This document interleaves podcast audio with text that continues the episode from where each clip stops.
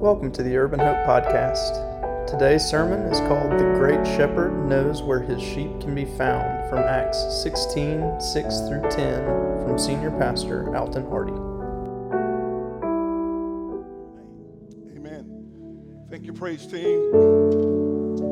Please stand with me as we move along in our sermon series from the book of Acts, which is called the Acts of the Apostles those who were with Jesus in his earthly ministry, who saw him die, um, suffer, and raised from the grave on the third day. And so we're in verse chapter 16, should be on your board, the screens to the left, to the right. And for your those who want to go with the Pew Bible, you probably should take it out because I'm quoting some scriptures from there. If not, it'd be page 1099 in our Pew Bible. So here we go, starting with verse 6 in verse to verse 10. And it says, And they went through the region of Phrygia and Galatia, and having been forbidden by the Holy Spirit to speak the word in Asia. And when they had come up to Mysia, they attempted to go into Bethania or Bithynia. But the Spirit of Jesus did not allow them so passing by Mysia, they went down to Troas. And a vision appeared to Paul in the night. And a man of Macedonia was standing there, urging him and saying, Come over to Macedonia and help us.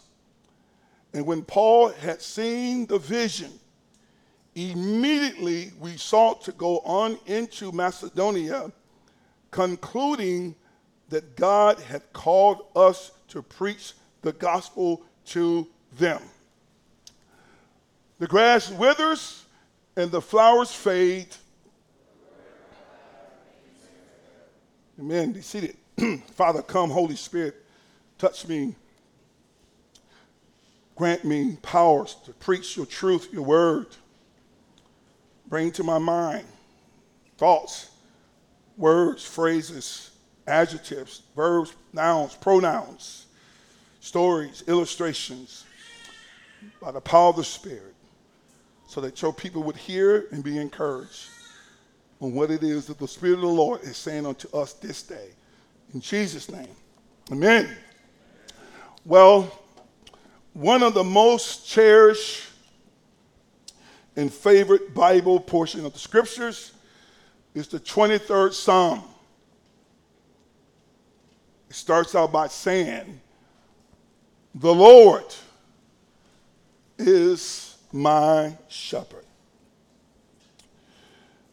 When the scriptures speak about the image of shepherds, they convey to us the symbol of guidance. Shepherds guides the sheep, protection of the sheep, and also provision for the sheep. We know that in ancient times that shepherds were responsible for leading their flocks, their sheep to green pastures and still waters, ensuring their safety from the many predators that was all around them. Jesus himself says that he is the true good shepherd. In John chapter 10, the Gospel of John, Jesus says that he is the good shepherd who laid down his life for his sheep. No one took his life, but he voluntarily, sacrificially laid down his life for the sheep. Had Elder Dion read in our call to repentance John 10, verse 15 to 16. In verse 16, it said, Jesus says, talking to the Pharisees, the Sadducees, and those that were there that day, he says, I have other sheep too that are not of this sheepfold. Of course, they didn't like that. He said, I must bring them also and they will listen to my voice. And there will be one flock, Jesus says, and one shepherd. Jesus is referring to the whole world, Jews and Gentiles. He has sheep that they didn't know about. And Jesus says, they're going to listen to my voice. And there will be one flock, and he being the one great shepherd. But earlier in John chapter 10, um, Jesus makes this startling statement that will keep the best theological mind up all night trying to comprehend the omniscience, which means all knowing without limited, without knowledge, mind of the great shepherd. That's why I started off my call to worship. I want us to, Jesus knows everything. There's nothing that he doesn't know. Every detail, every finite detail. In fact, he knows all the hairs that are upon your head right now, even if you're bald head. Let that sink in. He knows every detail. And so you can join in with the great theologians of church history like Augustus, Bonhoeffer, John Calvin, and try to figure out the mind of God and the mind of Christ as it relates to his all knowing immutability, all seeing. Man, try it out. I've tried out. I said, Lord, sometimes I just, that's where you just do what Breeden was doing this morning. You just you just bow down. you bow down and worship. I worship you. Because, man, I don't know what tomorrow beholds, and you already know it. You just bow. But Jesus makes this, man, this amazing statement here in this text in John chapter 10, verse 14. If you want to go to your Pew Bible, it's there. It's page 1065 to page 66, 1066. In verse 14, he says, he says, I am, Jesus says, I am the good shepherd. I'm not a bad shepherd. I'm not a lazy shepherd. I don't slumber nor sleep in. I'm up early. In fact, I don't I stay up. When you sleeping, I'm watching. I'm the good shepherd. I see the predators from afar. Before they even get to you, they got to come check in with me anyhow so that I may give them to okay to even try you. We see that in Job. That's why whenever bad things happen, you say, okay, God, you must have just allowed this thing to come upon me. So since uh, Bree and were singing that song, my voice may not sound like Bree, but I'm going to give my best shot in this shower. and just say, okay, God, um, though he slay me, Job says, yet will I praise him. So here it is. Bad voice and all. I'm not Marvin Sapp. Lord, I worship you. Pretend like you hear the music in the background. You got DJ over there. And you just start worshiping him because you know he's not there because he was able to get around the good shepherd. But Jesus says, I am the good shepherd and I know my own. Wow. What do you mean, Jesus, you know your own? and my own know me. And then Jesus expounds on this theme of knowing his sheep even much more, in much more detail in verses 25 to 29. Let's read it. John chapter 10. Jesus answered them, talking to those Pharisees and the leaders. He said, I told you, and you do not believe. They're, not, they're giving Jesus a hard time. They don't believe. He says, The works that I do in my Father's name, they bear witness about me.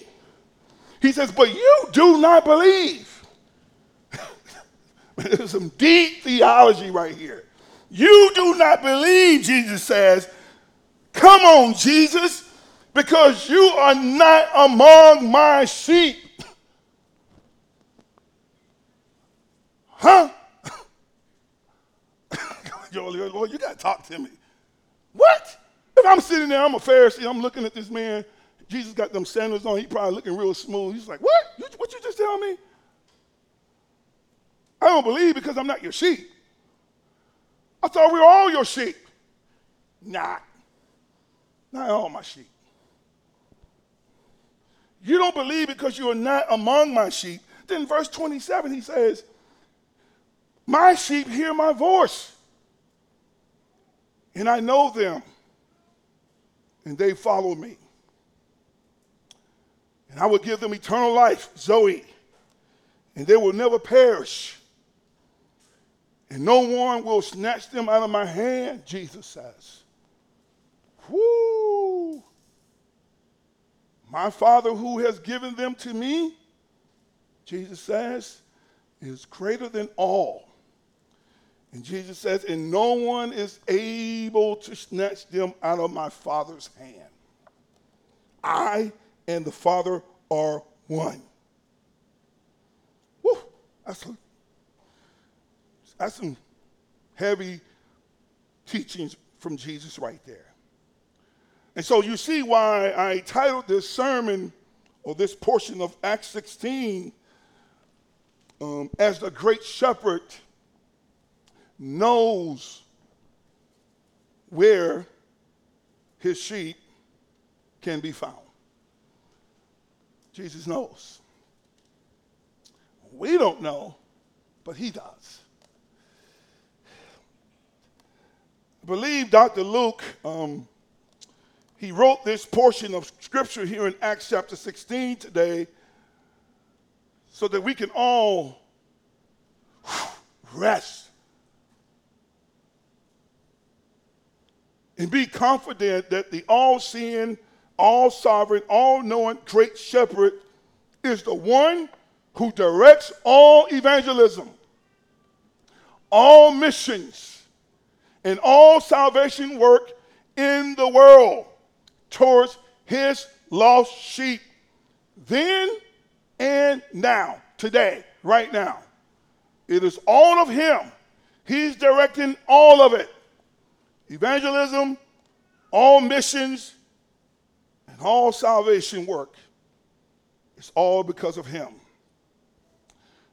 There are no chances, no luck, just the great shepherd who knows his sheep all by name and where his sheep can be found.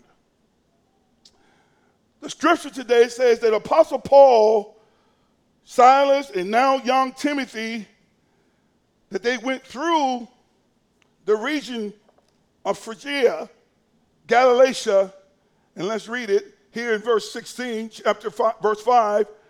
And so they went through the region of Phrygia, Galatia, and having been forbidden by the Holy Spirit to speak the word in Asia, in verse 7, and when they had come up to Mysia, they attempted to go into Bethania, or Bithynia, should I say, but the Spirit of Jesus did not allow them. I want to give you some context, Job. You can put the map up. I'm going to be using this map for a while. And this is Paul's second missionary journey. So, for those of you, I wish I had my little light, but because of this screen, it, it won't work. So, I'm going to just try to go over here and grab one of Chris' drumsticks. Chris, make sure I put it back. So, but I want you to see. So, to give you some context, so remember last week, Paul was here. Lystra, Iconia, that's where he meets Timothy, who's a faithful young guy, well spoken by the brothers and all the Christians in these parts of the world. Lystra and Iconia is only about 15 miles away from each other. And so, as you can see, so Paul, well, he's just naturally thinking, well, I'm just going to keep going west. So he goes up to Phrygia, Phrygia, and there the Bible says he tried to go into Asia. And the Bible says the Holy Spirit says no. Come come back to that. And then he said, Well, I can't go there. And so then the Bible says he goes up to Bethania or Bithynia, and the Holy Spirit says, Don't go there neither.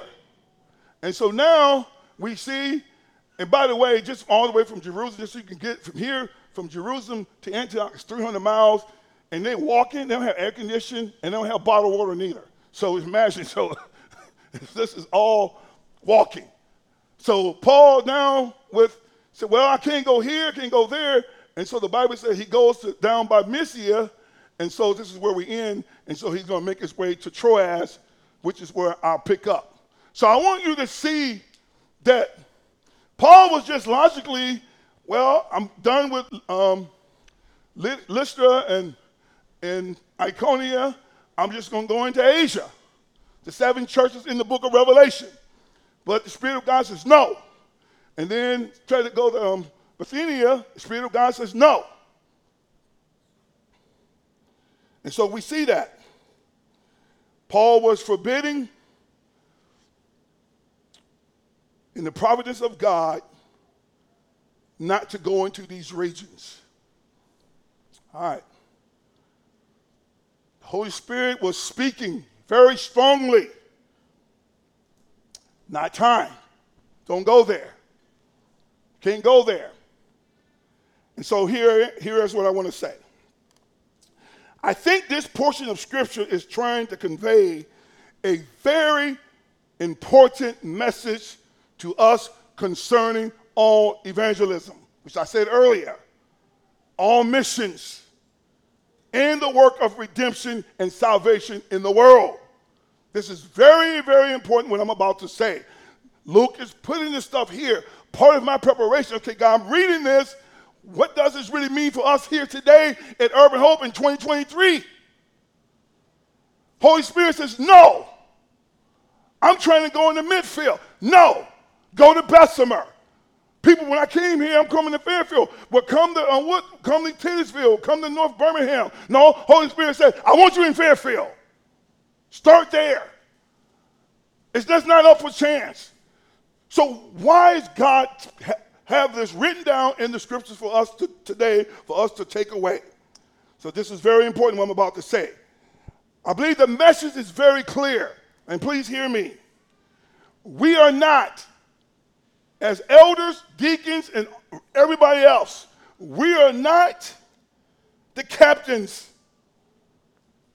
We are not the captains. We are not the ones driving this ship of redemption and salvation in this world. Jesus is the captain. He's the Lord. He's the great shepherd. Our job is to stay ready and obedient as the great shepherd directs and guides us toward his sheep. But we are not the captain. You don't know who the sheep are.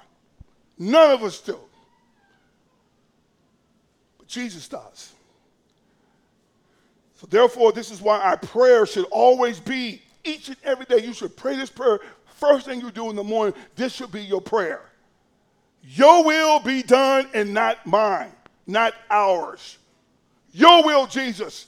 I don't know where to go. I don't know who to talk to. I don't know who to pray for. I don't know anything. Your will be done. You put on my heart who I should pray for. Not my will, but your will be done.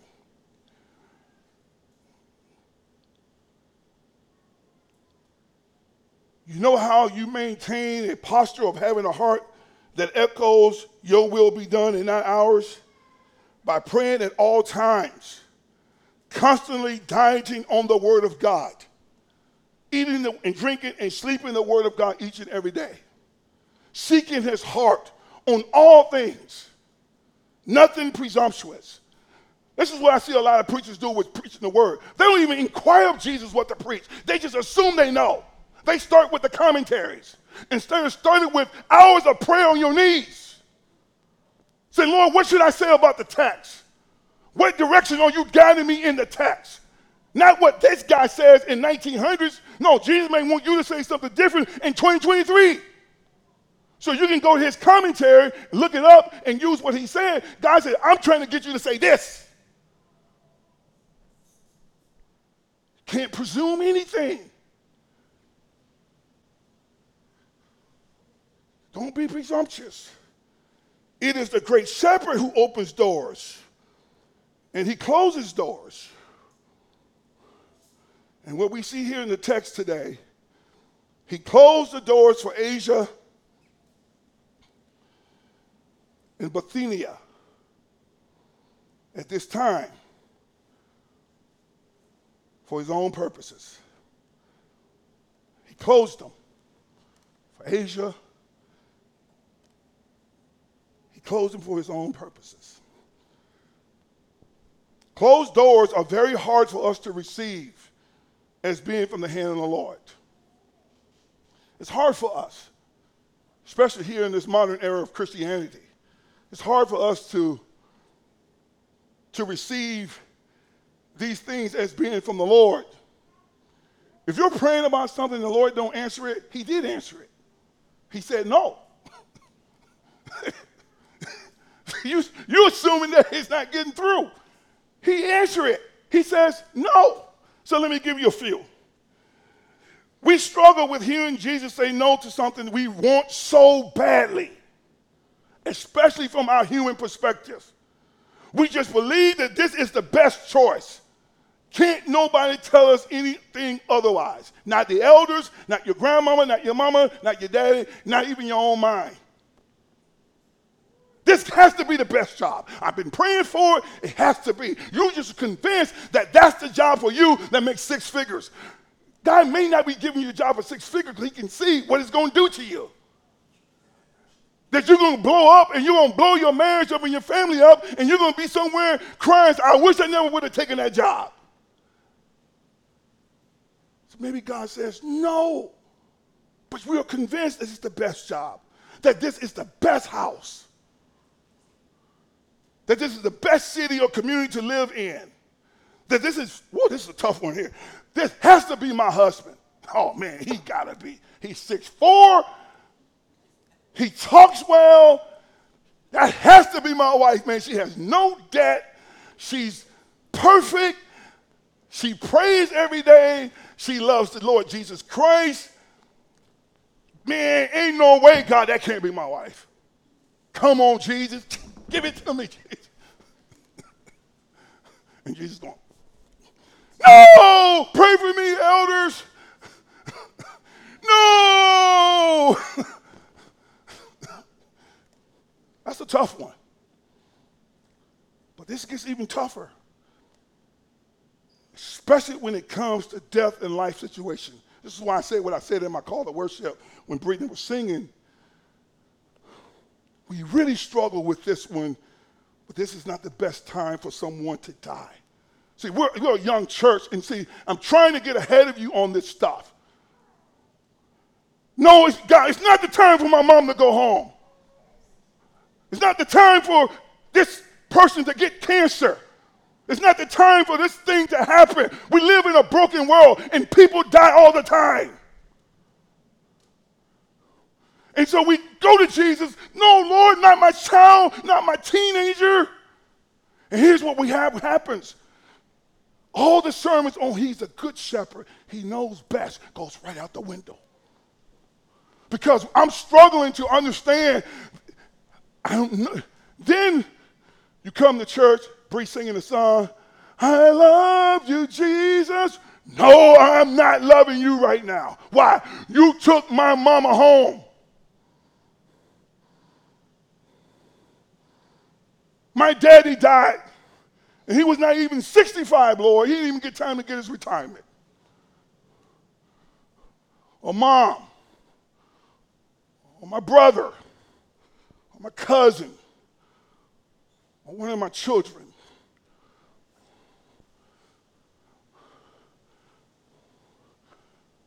Let that sink in. The great shepherd, who's the good shepherd. See, these scriptures are real. Jesus says, No, I know best. But truth of the matter is, that challenge is up against us sometimes. We say, Lord, I don't think you know better. I don't really think you know what you're doing right now.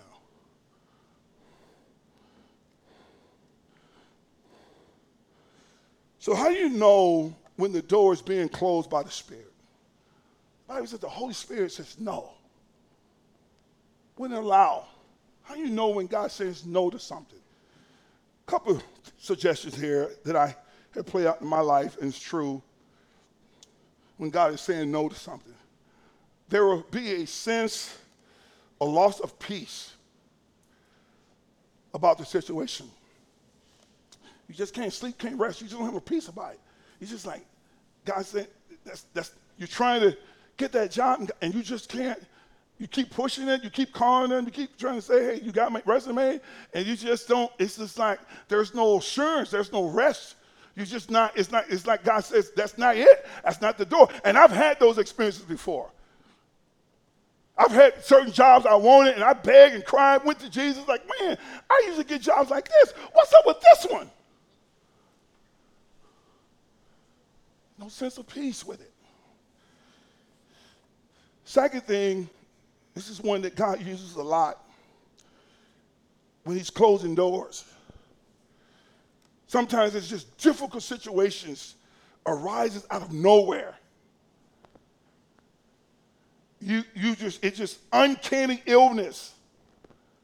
We don't know what happens here with Paul, how God, they let them know that the doors were closed. And one commentator said he could have just gotten sick. Just like every time he tried to go to Asia, man, I just got COVID. did I just did I just take the shot? and he tried to go again. Man, I got it again. we don't know. One scholar said he could have got malaria. Every time he tried to go into Asia, he just kept getting sick. Maybe that's what it was. We don't know. Sometimes it's just transportation situations come, come about. Roadblocks that are hard to explain. Car just break down. You just got the car fixed. You got this interview. You know this is a job. It's got the right salary. Boom, boom, boom. And you just know this, man, this is it. And you go out there to start your car up. And it don't just not crank up, it blows up. It's on fire like you see on 59, burn up. You're like, what in the world? I'm supposed to be at the interview at nine. I go out and start it up. It blows up. It don't just catch up. It blown up. Holy Spirit said, you're not going to that job interview today. He's just like, man, Pastor Alton, what in the world's going on? Car just blew up. Uncanny. The Spirit of God saying, no. Closed doors does not mean that the mission of redemption is closed. It just means that the great shepherd knows where to go and where to send his missionaries to find his lost sheep.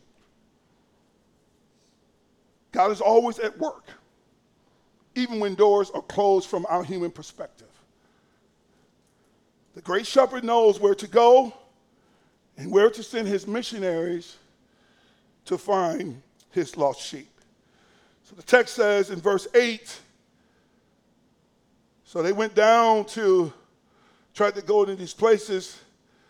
And so passing by Mysia, they went down to Troas, and a vision appeared to Paul in the night.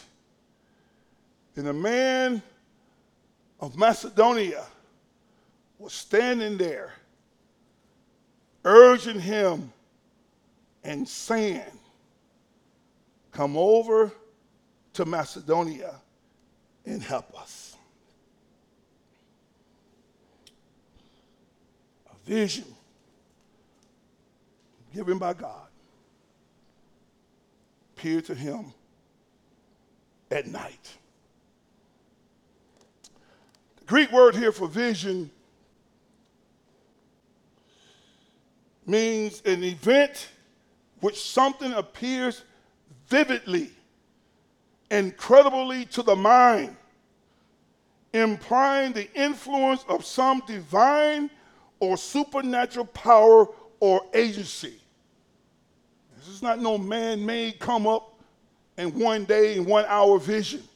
This is a divine intervention of the supernatural, of the glory of God Himself. Paul had doors closed, and now the great shepherd shows up. gives a vivid vision to Paul. This vision that was given to Paul, Apostle Paul, was one of the great turning points of history. The gospel now is going west, it's going into Europe. And we ought to thank God for it for us here in America. It went west. Turning point in history.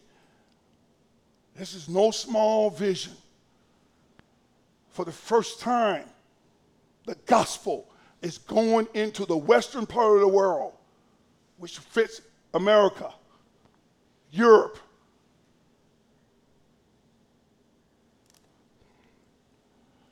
And so, if I come to a close on this, I prayed about this. Okay, Lord, what does this mean for us? You see a vision. We're a young church, and this will be something that you will stay with you all, hopefully, to the day of your death. So I praise the Holy Spirit, help me unpack this. What is Luke trying to convey to us? And this is going to be a blessing to you because it was a blessing to me. That's why you got to pray over the word. Holy Spirit can't be presumptuous. Can't be presumptuous. This has been written by God to instruct us. So there are some important takeaways as it relates to how the great shepherd goes about rescuing his lost sheep in this world which he already know, those that are his, but that not known to us, only known to him. He's the one that's directing us, not us directing ourselves. And so the first takeaway is in relation to this story. It is God Himself who gives dreams and visions to His sons and daughters in order to accomplish His will, His purpose for all redemption in the earth. It is God. It was God that gave the vision to Paul. Paul did not go to a seminary or an academic university to get that vision. That vision came from God. It didn't come from his wife, he didn't have one. It came from God Almighty Himself.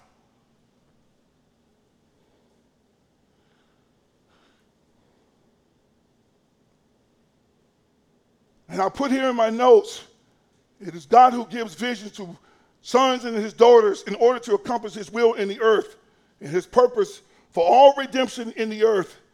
And I say here in my notes, which means we have to discern between our own vision that we have and the true vision of God. And that takes time. Listen to me, because we got our own vision. This is where I want to live. This is where I want to go. That's why I don't want to go to Fairfield. Who want to go to Fairfield? See, we got to understand, we have to work that stuff out of us. I don't want to go to that third world. I want to go to the first world. I don't want to go, no, Lord. I don't want to go where don't have clean drinking water. No, see, we got to work our vision out of ourselves. You got to discern that even now. So, Lord, not my will, not my vision, but your vision. Because those visions compete with each other. Oh, I don't want to talk to him. He don't look like he'll receive what I'm about to say. But you keep feeling the nudge of the spirit. Go talk to him. Go talk to her. No, I don't want to talk to him. He or she is not educated. I want to talk to them. God says, I don't want you talking to him or her. Talk to him. Oh, I don't want to do that. this is real. But God does give dreams and visions. But we have to discern over time between our own vision and God's vision. Second takeaway from this text the dreams and visions of God that are really from God will not be a fleeting thought to your heart and mind, but it will be a constant nudging concerning a spiritual or social condition that when you see it or hear of it, your heart will be pricked. Your spirit is moved by it. You can specifically hear the cry hear the pleas of help coming from the people in a particular demographic, a country, or a community. Your heart is pricked. All of our hearts are not pricked about the same thing. Why is that certain thing keeps coming up into you about a certain particular people group? Like when you hear Sister Karen, Cameron using you, African American women being bamboozled by all the false theology in the world. She's been carrying that for a while. So when she hears it, it pricks her. She's moved by it. And she said, I got to address that. Why are black women not getting good theology? Why are we getting the ladies come junk lately type theology? It moves her. It keeps coming back to you. You can just drive in your car and you'll see it or you'll hear it and it just keeps nudging you. But here's what happens though. Here's what I vision. We're like, well, that may not have enough money to it. How's God going to provide for me? How's God going to take care of me and my family? I don't know if I can really address that. You, know, you just keep hearing God say, go into education, go into education, go into school, go into school. I'm going to bless you. Go into school. We need teachers in the school. We need especially black men in the schools. Every superintendent I talk to, we need black men like yesterday in public schools. Keep feeling it. Every time you see, you hear about the education fallout, it just messes with you. It's like God talking. God is speaking.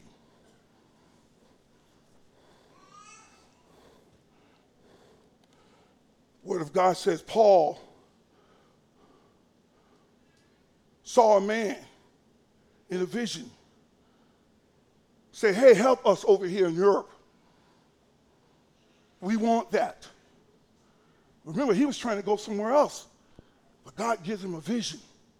And he sees a man in the vision say, hey, come over here to us in Europe. My third takeaway about dreams and vision as the good shepherd. Dreams and visions of God comes with a cost. Please, young people, write this down. Joe, put the map back up. See, we'll read over this because we're not thinking about it. Dreams and visions are costly. Paul, Judea, Jerusalem. Now he's all the way over here. Just being faithful. He's traveled thousands of miles walking being beat up. And now God gives him a vision to Europe. You would ask the question why didn't God give the vision to him in Jerusalem? And God waited all this time to wait till he got to here by closing doors that he didn't want Paul to go into and brought him to Troas. And now he gets an epiphany of a vision from the Lord to come into Europe. Listen to me, young people. Vision of God, to walk in it, it is costly. Make my points with this. These visions will take time to develop and to be processed in order for the right people to be on the team. Remember Barnabas, John Mark, God took them off, had a big split up, but now God works this stuff over time. It doesn't come like tomorrow. So he's working. And this is what's so important. Why God waited so long for Paul to have the right team around him for him to go into Europe? Here's what it says because it goes from now, your vision, to a we vision. well, I didn't know. Look at, look at what it says in verse 10. It went from Paul's vision to now a we vision. And when Paul had seen the vision, immediately, this is the first time we see here in the text in the book of Acts, we, who are the we? Luke has come and joined with them, who's Greek, by the way. Silas, who's a Roman citizen, which will be really accommodating and going into these Roman worlds. And then thirdly, young Timothy, who's mixed, who's Greek and, and he's Hebrew and uh, Greek. So God waited for the right team to put around Paul. Then he granted him the vision. And now they say, and we sought, not Paul, to go into Macedonia, concluding that God had called not just Paul, us. This Greek word concluding, it means to come together, to coalesce bind or knit together to see the way things agree, pointing a direction. This use of the word suggests that the vision was a confirmation of a growing conviction, not just in Paul now, but in the whole team. God waited for that team to be assembled, and now they're about to go into Europe. And God had used hard situations. Barnabas, John Mark splitting with them. And now the great shepherd had assembled a team. And they was about to send them to Europe where many sheep will be enfolded into the sheepfold of the great shepherd. Let me end here with a story choked up a little more, you know, last night, processing this, seeing this play out in my own life. But do you not know that you are in a ministry that started with an, an I, Alton Hardy, Sister Sandy, but it has now become a we. The Great Shepherd has and is bringing the right people on the team for the accomplishing of reaching the sheep known to him before the foundation of the world here in Fairfield and beyond. God burdened my heart many, many years ago about the inner city. Couldn't shake it. I couldn't get it off of me. I tried my eyes were everywhere I see it. I says, why are there not churches in the inner city that would preach the word of God like we're being taught here now as you see? I didn't see it in Grand Rapids. I was burdened by it. I was consumed by it. And what you and I are experiencing started out as an I, but now it has become a we. And God is including you in that we. We all agree while we're here for the mission, the vision of leading people out of Egypt to the promised land of freedom, both at Miles, at the high school, and all in between. And we thank God for that. And these visions that God implants on our hearts, they don't come overnight. They come over time.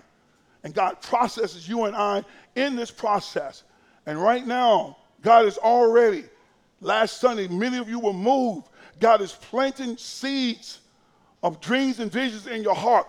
Not all of you, but some of you will be missionaries in the world. Not in first world situations, third world, where you will walk, walk, uh, work among impoverished people who don't know the left hand from the right hand.